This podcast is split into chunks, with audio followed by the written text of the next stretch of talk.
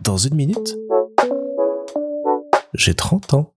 Salut Alors je repère de plus en plus en faisant le podcast que j'ai des sacrés tics de langage, mine de rien, et que c'est à force de me de m'écouter, de me réécouter en montant les épisodes que je me rends compte et qu'il faut un petit peu que je travaille dessus parce que ça fait que mon discours se répète énormément à cause de ça.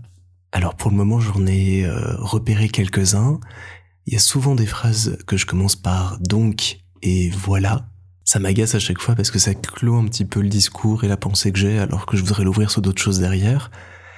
Il y a le et hop, ça, je fais souvent quand je réalise une action, quelque chose, je finis toujours par et hop. Et donc, je peux passer euh, comme ça euh, cinq minutes à mettre euh, de la vaisselle dans le lave-vaisselle en disant et hop à chaque couvert, à chaque assiette, à chaque verre. Ce qui est très très agaçant, même moi je m'en rends compte. Et on me souffle dans l'oreillette que je dis beaucoup et autres aussi quand je parle d'énumération ou d'un sujet, par exemple les films d'animation et autres. Donc voilà, je me rends compte que j'agace mon entourage avec tout ça. J'en suis navré.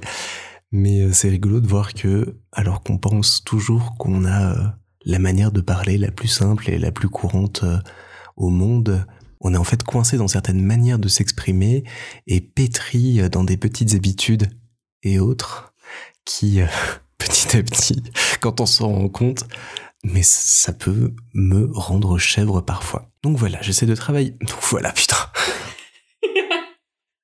J'essaie de travailler dessus, de corriger ça petit à petit. Je les coupe beaucoup au montage parce que ça m'agace. Puis ce qui est rigolo, c'est que tous ces petits tics de langage évoluent parce qu'il y a quelques années, je les avais pas. C'est à force de côtoyer certaines personnes que je m'approprie leurs expressions, je m'approprie euh, leurs mots, leurs insultes, leur manière de raconter euh, des histoires. Et ça fait évoluer mon langage.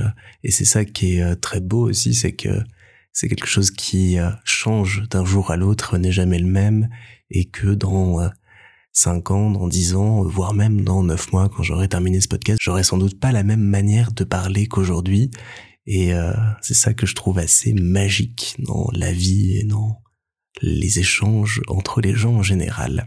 Et ça me fait penser que j'ai pris une habitude grâce ou à cause de Top Chef, qui est de qualifier tout ce qui m'entoure de petit.